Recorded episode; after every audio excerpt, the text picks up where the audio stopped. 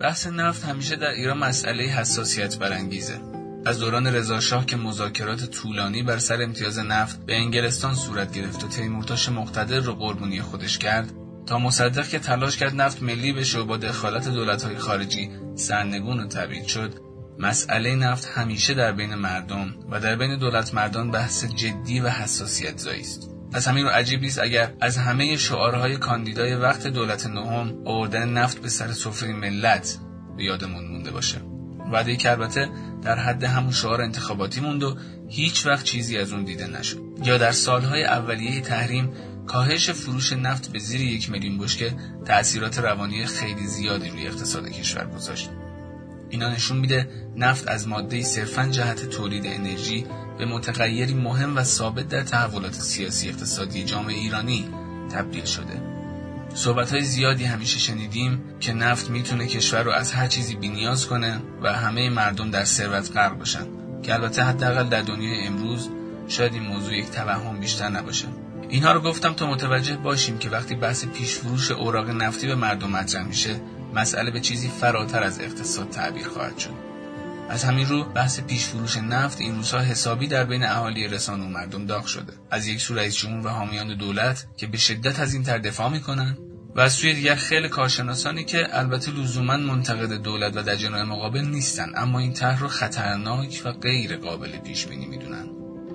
این کارشناسان معتقدند حجم تعهداتی که این طرح برای دولت ایجاد می‌کنه بسیار سنگینه و حجم بزرگی از نقدینگی رو در آینده به اقتصاد فرتوت کشور تحمیل خواهد کرد. دکتر همت قلیزاده تحلیلگر اقتصاد انرژی از جمله کارشناسانیه که معتقد این طرح تحولاتی شبیه به تأثیرات مؤسسات مالی اعتباری در ماههای ابتدای دولت دوازدهم به راه میندازه ایشون معتقده اگر بناس دولت به مردم نفت بفروشه اول باید صورتهای مالی شرکت ملی نفت که به بهانه تحریم محرمانه اعلام شدن رو منتشر کنه. این تحلیلگر اقتصاد انرژی معتقد مسئله فروش نفت مسئله ثانوی است.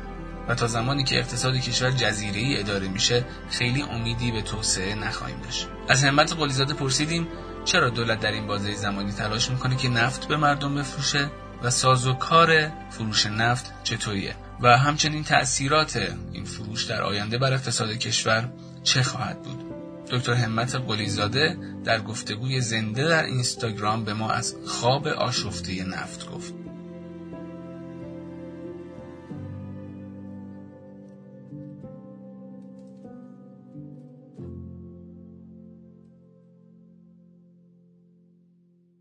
در خدمت آقای دکتر همت قلیزاده هستیم کارشناس اقتصاد انرژی. آقای قلیزاده اصولا به ما بگین که چرا دولت در این بازه زمانی دست به چنین کاری زده و ترجیح میده که نفت رو به مردم بفروشه و هدفش از این کار چی هست واقعیت اینه که خوب نفت همیشه علاوه بر کارکرد اقتصادی کارکرد سیاسی هم داشته و همه مردم دیگه این مباحث رو می‌دونن. اما تحولات تکنولوژیکی نفت در این باز این سالهایی که گذشته و به خصوص رشد تکنولوژی ما در حوزه نفت نمایی بوده خوب اتفاقای زیادی افتاده و ما بهش کم توجه کردیم.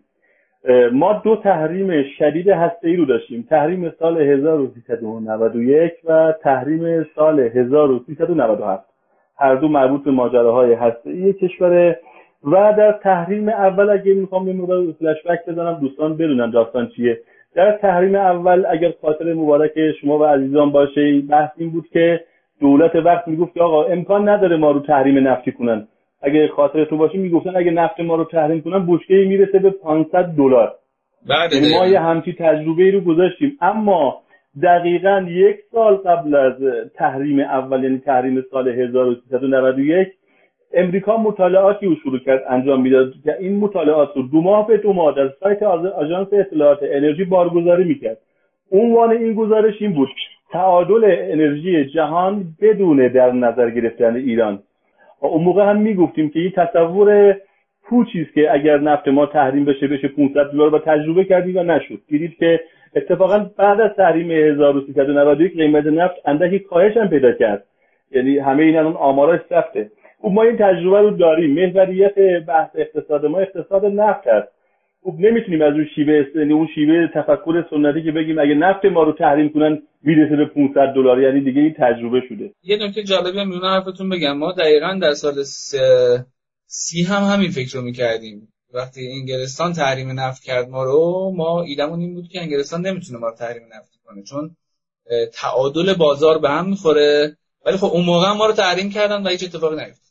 و البته این اتفاقی نیفتادن ها در طول زمان که جلوتر میریم خیلی محکم هم میشه. یعنی نقش الان صحبت خواهیم کرد که در این وسط تحول انرژی های نو و خودروهای برقی سوز چه اتفاقی میفته و چه بحثی به ارتباطی به بحث ما خواهد داشت. ما می‌دونید که برای بودجه سال 1399 یک میلیون بشکه نفت خام با قیمت 50 دلار پیش بینی کردیم. کارشناسان وقت به این مسئله اعتراض کردند. دکتر نوبخت این مسئله رو ارجاع داد به سران سقوبه و این بحث استدلال کرد که اگر ما بیایم در بودجه نفت رو کم کنیم دشمن ما فکر می‌کنه اقتصاد ما لطمه خورده و ما به اصطلاح صورت خودمون رو با سیری سرخ نگه میداریم. به اصطلاح استدلالی که کرد حالا این جمله مال نبود. ظاهر کلام و ظاهر مسئله بله. مسئله رو حفظ می‌کنیم و اصطلاح امورات ما میگذره. ولی گزارشی که اخیرا دادن از اون یک میلیون بشکه نفت سال که حالا سهم سه ماه اول یعنی بهار 1399 ما حدود باید 30 تا 35 هزار میلیارد تومان نفت میفروختیم که گفتن 6 درصد از این مقدار چون عدد این عدد نگفتن گفتن 6 درصد از مقدار بودجه که باید میفروختیم فروختیم. یعنی سهم فصل بهارمون حدود 35 هزار میلیارد تومان بوده که من ضرب و تقسیم اون 6 درصد کردم. دو تا سه هزار میلیارد تومان نفت فروش رفته. یک فاجعه در بودجه است و یک کسری بودجه ای که همگان گوشزد می‌کردن اتفاق خواهد افتاد. تقریبا میشه گفت با این فرایند نفتی فروش نرفته. لذا خب دولت هزینه های خودشو داره و اخیرا مسئله رو که خدای رئیس جمهور با عنوان گوشایش اقتصادی ازش یاد کردن عنوان کردن که به اصطلاح به زودی گوشایش اقتصادی هست و گمان زنی های زیادی صورت گرفت. گمانه زنی بیشتر جامعه اقتصادی و کارشناسان اقتصادی این بود که این مسئله به مسئله نفت برمیگرده و نفتی که می‌خوام پیش فروش کنن و با توجه به هواشی این مسئله و عدم استقبالی که صورت گرفت و بورس انرژی رو متوقف کرد و پیش بینی خود من همینه که برخی کارشناسان که از این مسئله استقبال نخواهد شد.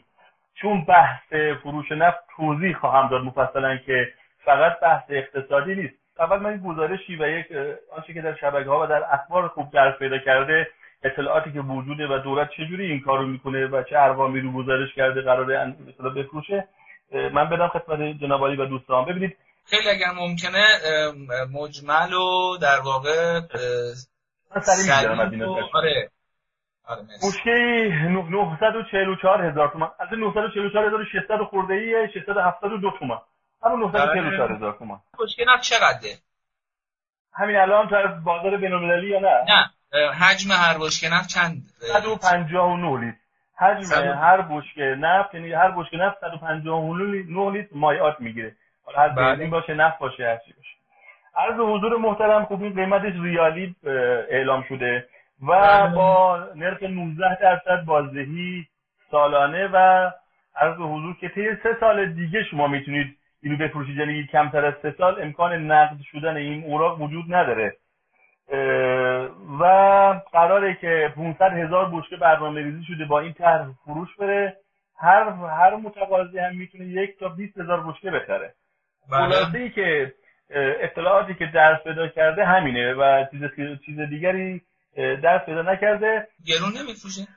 ببینید بهترین نفت ما نفت برنت الان 42 دلار بشکه ای حتی اطلاعات نحوه محاسبه 944 هزار تومان رسانه ای نشده. باز گمان زنی های ما اینه که این احتمالا با نرخ نیمای 22 هزار تومان حساب شده در میاد 44 دلار بشکه ای یعنی همین الانش نفتی که ما می‌خوایم بده مردم بفروشیم شاید بیشتر از بازار جهانیه. و نکته جالبتر اینه که ما به پالشگاه هایی که الان اکثرا خصوصی شدن یه قانون قدیمی از قبل از انقلاب داریم ما نفت خام رو با تخفیف 5 درصد به اونا میفروشیم. یعنی 5 درصد تخفیف قانونی براشون لحاظ می‌کنیم و محصولاتشون هم می‌دونیم که پراورده هاشون رو حملش و توضیحش رو دولت بر عهده داره. این اولین مسئله است. اما من چند تا ایراد به این مسئله وارد کنم که به لحاظ اقتصادی قبل از اینکه قبل از اینکه ایرادا رو وارد کنین این قیمت هر لیتر نفت خام 6000 تومان 5941 تومانی بله. قیمت بنزین که یک فراورده پالایش شده است لیتری 3000 تومانه بله. یعنی بشکه هر بشکه بنزین میشه 470 هزار تومان. آره. برید یک بشکه بنزین بخرید میشه 470 هزار تومان. در حالی که بنزین باید گرونتر باشه. در جهان همینه و محاسبات ما ببینید این بر این وسط به یک رابطه نرخ تسعیر نرخ ارزم برمیگرده. بحث اینه که ما به نفت به عنوان درآمد نگاه می‌کنیم. گذشته ما و اکنون ما اقتصادمون نفتی است و تصور پوچی است که اخیرا تبلیغ میشه شرایط تحریمی که به ما تحمیل کرده نفت ما صادر نشه بگیم آقا اقتصاد ما غیر نفتی است ما نفت صادراتی نداریم. در حالی که دو میلیون بشکه نفت در روز ما تحویل پالایشگاه ها می‌دید اقتصاد ما کماکان نفتی است اقتصاد ما کماکان با قوت نفتی حالا می‌خوام آینده اقتصاد ایران رو هم نفتی بکنیم. این فروش نفته دقیقا چه فرقی با فروش اوراق قرضه داره؟ در حقیقت یه کاغذ دیگه. بله و ما بقیه هم همینه مثل سهام و ایناست ولی فرضش اینه که شما ببینید در وقتی در بورس مشارکت می‌کنید سازوکارهای بورس در این شرکت ها حاکمه. این یک. دو شما شرکت های بخش خصوصی رو سهام شما مبادله می‌کنید. جامعه باید آگاه باشه نسبت به مسائل اقتصادیش. حقوق اولیه سرمایه‌گذاره که از اطلاعات اساسی شرکت اطلاع مطلع باشن و این بورس وظیفش همین سازو شفاف کردن این سازوکاراست و اعمال دستورالعملهایی.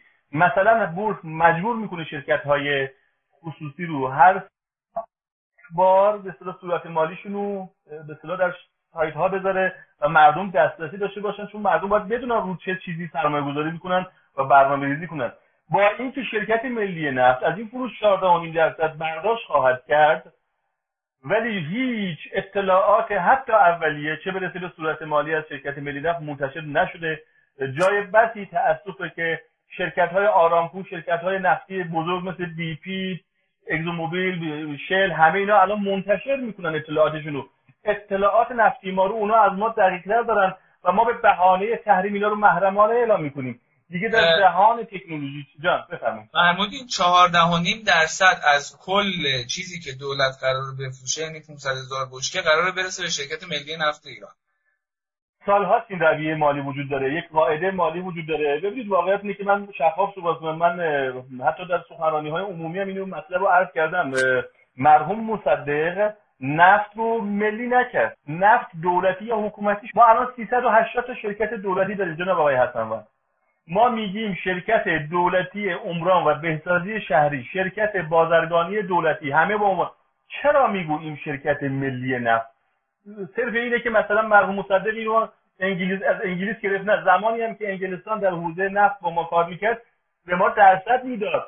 درصد کمی می‌داد. حالا بله. اینجا بحث فلسفه نفته. بعد از مثلا از زمانی که این اتفاق افتاد دولت نفت گرفت تو دست خودش. مفهوم کلمه ملی جناب آقای حسن و در عنوان شرکت ملی نفت ما اینو بررسی کردیم. حتی با اساتید برجسته اقتصاد انرژی در تهران نشستیم صحبت کردیم. مفهوم اولیش اینه تمام قراردادهای نفتی شرکت تصویب به رؤیت و تصویب نمایندگان مجلس برسد. بله. اینو آقای لاریجانی رئیس پیشین مجلس در دوره اول ریاستش متاسفانه در جهانی که همیشه رو به شفاف شدن اطلاعات محرمانه اعلام کرد. یعنی الان عنوان شرکت ملی نفت حقوق اصلی این مردم خدشدار شده. یعنی شرکت ملی نفت یک قرارداد صد ای با دولت میبنده و یکی از آیتم های این اینه که میگه آقا هر بشک نفتی که ما میفروشیم 14 و نیم درصد مال منه 85 و نیم درصد مال دولته و همیشه همین بوده در یعنی گذشته شرکت نفت ایران و انگلیس با حکومت و دولت قرارداد میبست الان شرکت ملی نفت با دولت قرارداد میبنده. یعنی حالا یه کشور دیگه میگه حالا یه شرکت این کارو می‌کنه. آفرین. شرکت ملی نفت اطلاعاتش رو محرمانه نگه میداره و می‌دانید که سرمایه گذاری های وسیعی انجام میده. می‌دانید که حدود به اصطلاح 75 درصد بودجه ما بودجه که میگم بودجه عمومی به اضافه بودجه شرکت های دولتی به حدود دو میلیون میلیارد تومن الان به اصطلاح 650 هزار میلیارد تومان بودجه منابع عمومی هست. یک میلیون و چهارصد هزار میلیارد تومان بودجه شرکت دولتی. مجموع اینا دو سومش نفتی. شرکت های نفتی اینها هنوزم بر مدار 60 70 سال 100 سال قبل کار می‌کنن. تا 60 سالگی کار می‌کنن. نمی‌دونم شنیدی یا نه. هیچ کدومشون هم حاضر نیستن بازنشسته بشن. چرا؟ چون حقوقشون به طور میانگین 3 تا 3 برابر بقیه دستگاه دولتیه. سه برابر نه سی درصد. سه برابر بقیه اینا و به اضافه تسهیلات زیادی که اینا دارن خب، خب. ما الان چون بحثمون راجع به شرکت ملی نفت نیست و بحثمون راجع به پیش فروش نفت داشتیم اشکالاتی که این نه اشکالاتشون آیا اصلا اصلا می‌کنم اشکالاتشون میگم. شما دارید هزینه جاری شرکت رو تامین می‌کنید با این بله این این بحثو می‌تونیم الان مردم باید مردم باید بدونن. خب باید من میگم به عنوان یک مصرف یا به عنوان یک خریدار چرا باید من اطلاعاتی از سرمایه گذاری نداشته باشم؟ من باید چرا به صورت مالی شرکت ملی نفت دسترسی نداشته باشم؟ در یک کشوری که ریسکی هست. اقتصاد این کشور کاملا ریسکیه. معدود کشوری هستیم که چندین دهه تورمش به اصطلاح دو رقمیه. ما همین پارسا تورم تورممون 45 درصد بوده. الان میگن 26 درصده و عرض حضور در کشوری هستیم که بابت تحریم های نفتی. نرخ رشد اقتصادی کشور بتونیم بیانگیم در دهه که به 1400 و از قرن 14 داریم خارجی صفر آقای حسن بند. خب و این کشور اقتصادش ریسکیه. یعنی سرمایه گذاری های حقیقی در این کشور به سختی انجام میشه. سرمایه گذاری خارجی ما الان نزدیک به صفره. قرار بود که مثلا ما نفت بیاریم سر سفره مردم دیگه. گویا ما باید با نان سفره پول نان سفرهمون باید بریزیم تو چاه نفت. وقت اینه. اتفاقا باید جوانه به این روشن بشه. تا مردم آگاه بشن چه اتفاقی داره میفته. خب ما نباید به اصطلاح اینه که بگیم تشویق کنیم سازوکارهای بورسی رو و بحث‌های دولتی رو که بگیم ما خیلی اتفاق خوبیه بیا نفت بخرید مردم آقای هستن و مردم ماشینشون رو میفروشن مردم تلاششون رو میفروشن مردم خونهشون رو میفروشن میرن کما اینکه این کارو کردن و به تذکرات کارشناسی گوش نکردن. به خاطر همون حتی شما توجه کنید کارشناسان ارشد بورسی که حتی پست دارن در بورس بارها تذکر دادن آقا پولهای مازاد خودتون رو بیارید تو بورس. خونتون رو نفروشید ماشینتون رو نفروشید چون در بستر این اقتصاد بستر ریسکیه. در کشوری که راهبرد اساسی سیاسی و اقتصاد تابعی سیاست. من باید یک اطلاعات اساسی از این شرکت ملی نفت که پوشبند این قضیه داشته باشم. ما وضعیت اقتصادمون این شکلیه که الان اگر 26 درصد تورم دولت رو بپذیریم. بپذیریم 26 درصد تورم نرخ سود بانکیمون چقدر 15 درصده. بله. یعنی ما منفی 11 درصد نرخ سود بانکی این نرخ سود میگه آقا ریال مگر ندار. یا برو بله. طلا بخر. یا برو ارز بخر یا برو خونه بخر یا برو تو بورس یا بالاخره این کارو بکن. طلا و دلار و اینا که خب روش داره مالیات میاد قانون مالیات بر خونه های خالی رو مصوب کردن. باید بره تو بورس دیگه. وضعیت کلی چیزی دور از شرکت ملی نفت نیست. یعنی ما اگر از ایران خودرو هم الان سهام خریدیم ما نمی‌دونیم تو ایران خودرو هم چه خبره. اگر از نمی‌دونم شرکت فلان پالایشگاه هم رفتیم خریدیم نمی‌دونیم توش چه خبره. یعنی دولت در ایران نمیاد مدیریت رو واگذار کنه. ممکنه مالکیت رو واگذار کنه. باید چه کرد؟ ما درست نمیدیم ببینیم تو حیات ایران خودرو چه خبره تو داخل سولاش ولی صورت مالی داره منتشر میشه. تو سایت بورس الان شما تشریف ببر صورت مالی پالایشگاه های خصوصی. ما 10 تا پالایشگاه داریم منهای آبادان و عراق دولتیه. الان 8 تا صورت پالایشگاه صورت مالی منتشر نمیشه. فقط صورت مالی بله. شرکت نفت منتشر نمیشه. اگر من جایی سرمایه گذاری نخواهم کرد که بدونم اصلا هیچ چیزی ازش نمی‌دونم. فقط دولت میگه من تضمین می‌کنم. خب در این کشوری که یه نکته دیگه می‌خوام یه گام دیگه از شرکت ملی نفت بدم بیرون. در گام در این فضایی که گفتم. ببین در گام بعدی که من نمی‌دانم در آینده سه سال دیگر قیمت نفت چه اتفاقی براش میفته جناب آقای اصلا مهمیه. این نکته مهمیه. ببینید اگر قیمت نفت بالا بره دولت بعدی باید چه کار کنه؟ حالا اینو بگم اونم اونجاش هم می‌رسیم. در 2024 سوئد اعلام کرده 100 درصد خودروهای من بعدی خواهد شد.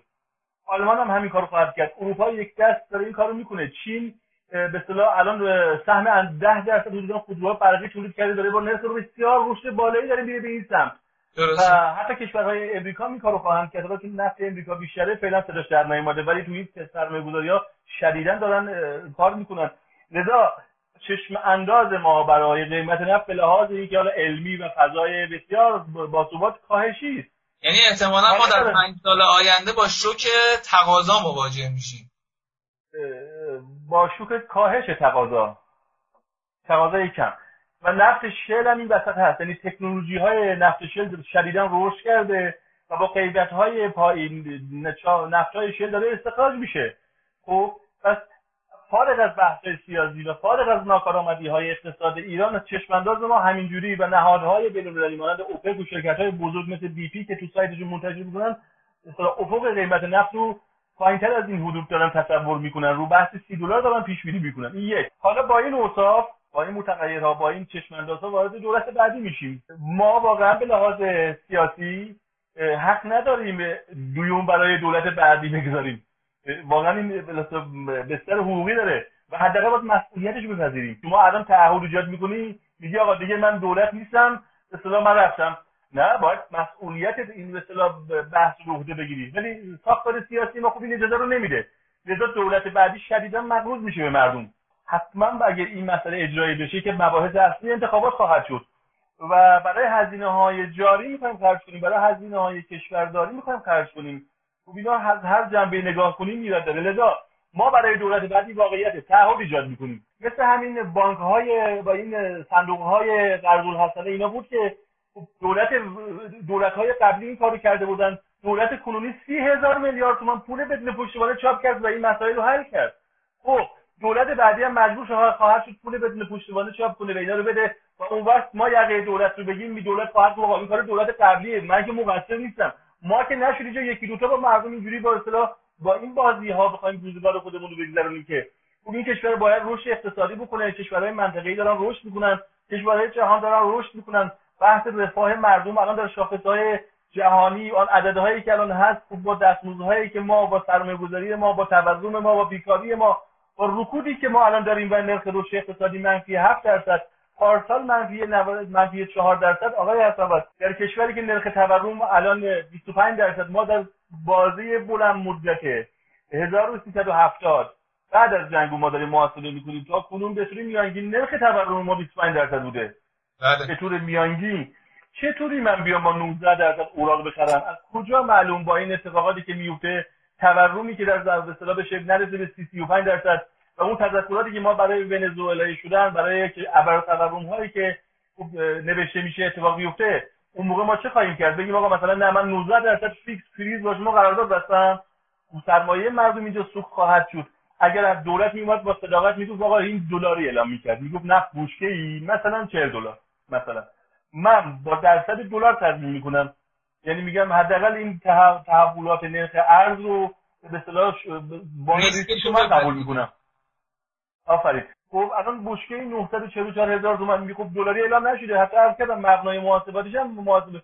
حتی نیومده. در شرایط سخت کنونی که دولت ناشی از تحریم بهش اعمال شده این ریسو به جان خودش بخره. نه انتقال بده به زندگی مردم. خب این اتفاقا اون شایبه هایی رو که ما مطرح می‌کنیم تقویت می‌کنه. یعنی بیشتر وزن حرفای ما بیشتره.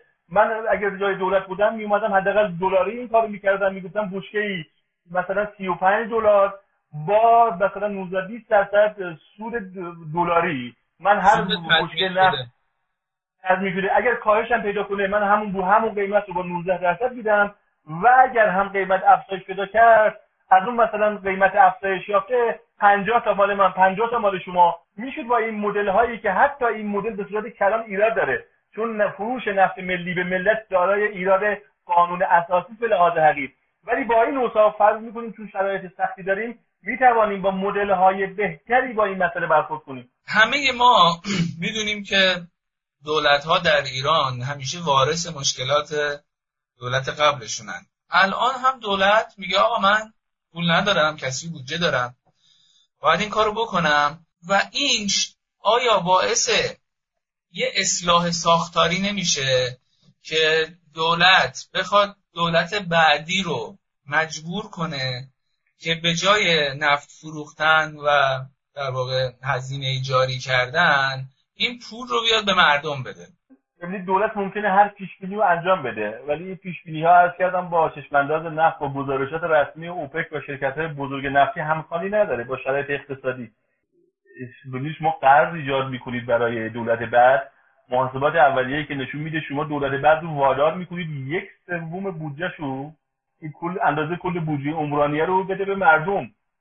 یعنی دولت بعد فقط باید حقوق دستمزد بده. هیچ کار سرمایه گذاری انجام نده جناب آقای حسن تنگینای اقتصاد نفتی ما رو به سمت اصلاح ساختارها می‌بره. خب این بحثی که سه دهه خدمت داره در اقتصاد ایران ولی می‌نویسیم. و مباحث مانند اصلاح ساختار بودجه هم از همین تفکر و از همین شرایط زاییده شده. و اگه ما نفت 100 دلاری میفروختیم همونجوری ایش و نوش می‌کردیم و توجهی به این مباحث نمی داشتیم من همیشه میگم تحریم نفت تنها هیچ نعمتی نداره. تنها فرصتی که ایجاد کرده مثلا ما رو به خودمون آورده که بابا اگه پول نفت نباشه واقعا تو همه چی موندیم. یعنی الان دیدم که آقای نوبخت امروز دیدم تو شبکه های مجازی گفته که ما دیگه توان تعمیر کالاهای ارز 4200 کالاهای اساسی رو نداریم. هرچند داریم انجام میدیم. و در صحبتاش ادامه کرده برای اینکه اون جو روانی و حفظونه گفته داریم انجام میدیم. ولی دیگه توانمون داره می‌بره.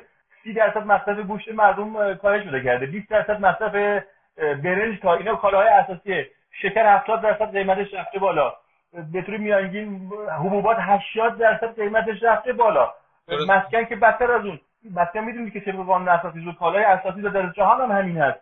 ببینید واقعیت اینه که پول نفت هست شد. به اصطلاح ارزه کشورداری رو به ما ثابت کرد که ما با اندازه مدیریت ما چقدره.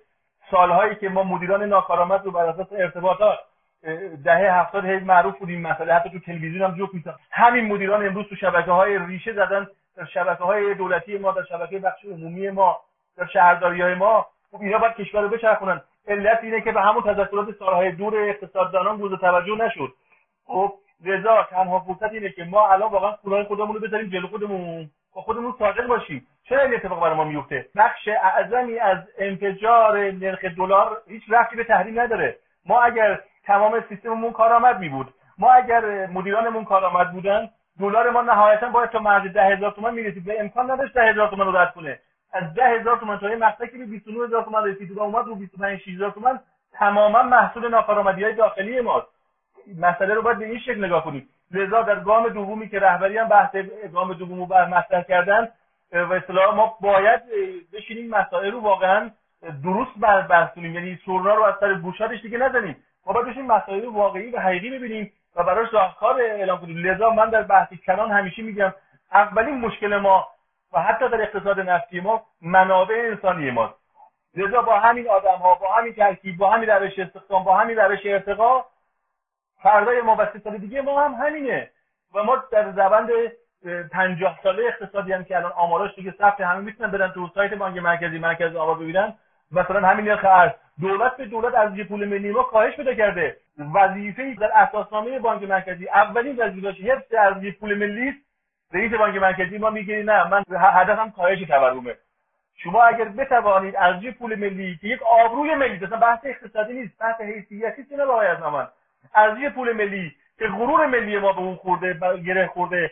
به زندگی های ما بهش گره خورده. اقتصاد ما اجتماع ما فرهنگ ما حتی بهش گره خورده. از دولت به دولت پله به پله تنزل های شدید پیدا کرده. محاسبات اولیه نشون میده که در هر دولت دو دوره چون دولتمون دو دوره بوده.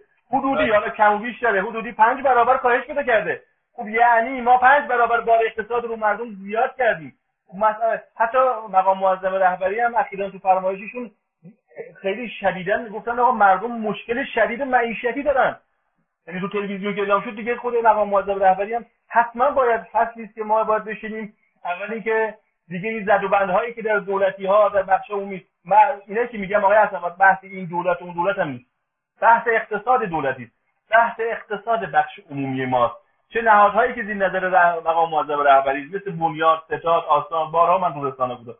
چه نهادهایی که زیر نظر دولته. چه شهرداری ها چه بانک که میگن خصوصی هست چه بحث سازمان تامین شوهایی که خوب شستاش دنیایی از اقتصاده. خب چرا باید 60 بیاد در یک بازه بلند مدت نرخ سود فعالیتش 5 درصد باشه؟ چرا باید 60 بیاد مثلا سهام شرکت هایی که توسط پول کارگران و پول همین مردم پولشون اونجا هم باشه شده پول کارمندان و خود به خود مردم بفروشه؟ اونم یه چیزی مثل ماجراش مثل نفت بود.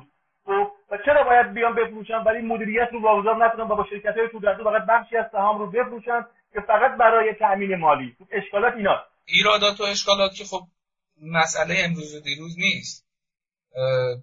پنجاه سال ما با این اقتصاد نفتی. و نفتی داریم در کله می‌زنیم و درگیریم. مثلا یه کلاف سردرگمی یه سر نداره که از یه سر بگیریم باز کنیم بریم جلو. الان با دولتی که میگه که ما کالاهای اساسی رو هم نمی‌تونیم تامین کنیم.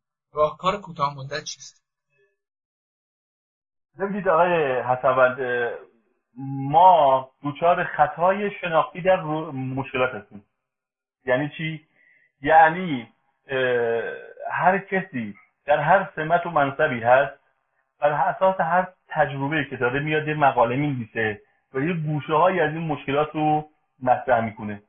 ما در بیان مشکلات به صورت دیگه استاد شدیم یعنی همه می‌دونیم مشکلات داریم. یعنی حتی تو دیگه مقامات ما هم میاد تو تلویزیون انتقاد می‌کنن. ولی برای حل مشکلش دانش کافی نداریم. چون ما به دانشمندانمون میدان میدان نداریم من از این مسئله اخیرا به نفرین علم یاد می‌کنم. نفرین علم یعنی رعایت نکردن قواعد علمی. در بلند مدت چنان دچار پیچ و تاب میشه که شما از حلش عاجز میمونید. و در بحث ادبیات توسعه به این مباحث پرداخته شده. لذا کوتاهترین مسئله بحث تورم و قدرت خرید خانواره ما باید تمام تمرکزمون رو بذاریم رو بحث به اصطلاح نرخ تورم و به اصطلاح قدرت خرید خانوار که بانک مرکزی الان بسته پیشنهادی داده گذاری کرده. بله. نه من از این بسته ها دیگه آقای من از این بسته ها زیاد دیدی. دولت مرحوم رفسنجانی که من سنم قد میده اصلاح ساختار بانک و اصلاح ساختار مالیات و اصلاح ساختار گمرک مطرح تا دولت قبلی ما اگر بریم سراغ اون روش و اون بسته ها و بسته بندی های اقتصادی دوباره دچار دام این مسائل میفتیم اول در کوتاه مدت واقعا آنهایی که انتقاد می‌کنن آنهایی که دلسوزن ببرن کی درست میگه کی تجربهش خوبه کی به اصطلاح می‌تونه در مقطع کوتاه به ما فکر بده و از این نیروهای توانمند سراسر کشور اینجا خدای نکرده شایبه ای نشه. به درستی استفاده بشه. سریع در پالایش مدیران ناکارآمد و بازنشسته کردن رو ما پیش دستی کنیم. این بحثی که حالا بحث اداریه. اما ما در افزایش بهای تمام شده یا همون که منجر میشه به خدمات اقتصاد بخش خصوصی ما تابع بخش دولتی و بخش عمومی ماست. ما باید سریع بهای تمام شده کار خدماتمون رو بیاریم پایین. یک موازی کاری هامون رو سریع باید بیاریم پایین. ما در شرایط تحریمی نیست که مثلا نهادهای خارج از دولت بیاد بگه آقا اینا به ما رفت نداره. شهرداری میگه به ما رفتی نداره. نمی‌دونم بنیاد مستضعفان بیاد بگه به ما رفتی نداره. ستاد اجرایی میگه به ما رفت نداره. من کار خودمو می‌کنم. همه همه در چنین شرایطی است که مردم هم اگر این شرایط ایجاد بشه از سمت بخش عمومی بله و مردم هم وظیفه دارن حتی به کمک این مسئله بیان. خب وقتی من به عنوان شهروند می‌بینم نخیر همه دارن ساز خودشون می‌زنن. منم باید برای چی بشینم کمک کنم؟ همه پی سود خودشونن. ما من یک اصطلاحی دارم به نام کلونی های اقتصادی. در ایران داره کلونی های اقتصادی با شبکه مالی بسته تولید میشه. یه خیلی مثال بزنم. شما الان برید با بنیاد مستضعفان استخدام بشین میگن برو تو بانک سینا حساب باز شما برید تو شهرداری استخدام بشین میگن تو بانک شهر شما برید در دولت استخدام بشین میگن در به اصطلاح بانک ملی. حساب باز کن ببینید کلونی های بزرگ اقتصادی ایجاد شده و این کلونی ها به هم پاسخ نیستن. اما مسئولیت پاسخگو کردن اینها و مسئولیت برنامه نوشتن بر عهده دولته خیلی مثال ساده بزنم. آقا خیلی اینا بحث مهمیه. شما آقای هستم مثلا برید توی شهری خیلی به بارها مثال زدم. می‌بینید بنیاد مستضعفان مدرسه می‌سازه ستاد مدرسه می‌سازه مثلا. حتی یه یه گروه خیرین. شما ببینید اون اون سر شهر هم دولت طبق برنامه‌هاش داره مدرسه می‌سازه. یعنی اینا ازم دیگه خبر ندارن.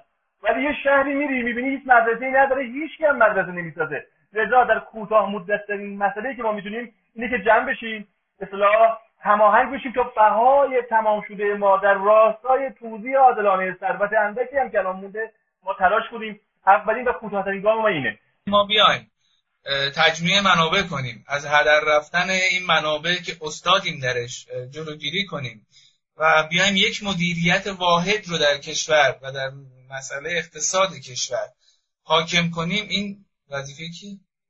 من به عنوان اگر نوشته های ما رو دنبال کرده باشن دوستان به عنوان فرمان ناپذیری اقتصاد یا به برنامه یا برنامه ناپذیر برنامه ناپذیری اقتصاد. یعنی اقتصاد ما برنامه پذیر نیست. علت اینه که به اصطلاح ساختارهای ما جناب آقای حسن به گونه ای طراحی شده که همه به هم سیخونک می‌زنیم تنه می‌زنیم رد میشه. ببینید ما باید این مدیریت توسعه در قانون اساسی در قانون اساسی برای راهکار طراحی شده. اصول کلی ما مقام معظم رهبری برای قانون اساسی. یعنی چشم سند چشمانداز داریم الان. ما تا 1404 اعتبار داره. بله. بس وجود داره. سیاست های پنج ساله توسعه بر اساس دولته بر عهده دولته.